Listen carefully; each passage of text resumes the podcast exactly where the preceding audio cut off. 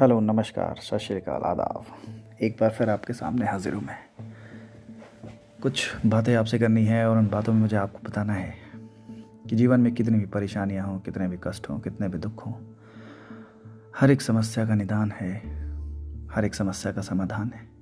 कभी भी जीवन में जब आपके सामने सारे रास्ते बंद हो जाएँ तो फिर खुद पर विश्वास रखें और जीवन में आगे बढ़ते चलें।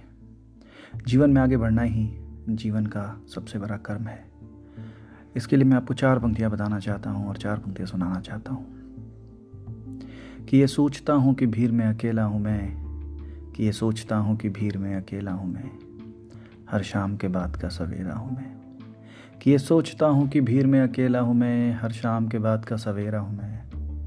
टूट के जुड़ जाने का हुनर आता है मुझे, टूट के जुड़ जाने का हुनर आता है मुझे, हर पल खुद को यही समझाना है मुझे।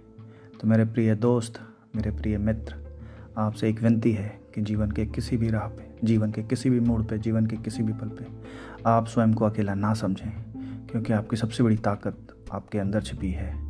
अपने आप की ताकत को पहचानें, अपने आप की ताकत को जाने और सदैव अपने कर्मों में विश्वास रखें, क्योंकि कर्म प्रधान जो मनुष्य होता है, जो व्यक्ति होता है, वो जीवन में कभी असफलताओं को नहीं पाता, वो जीवन में हमेशा सफलताओं को पाता है।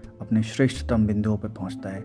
शायद कभी कभी ऐसा होता है कि हमें सफलता थोड़ी देर से मिलती है, पर सफलता मिलती ज़रूर है। धन्यवाद।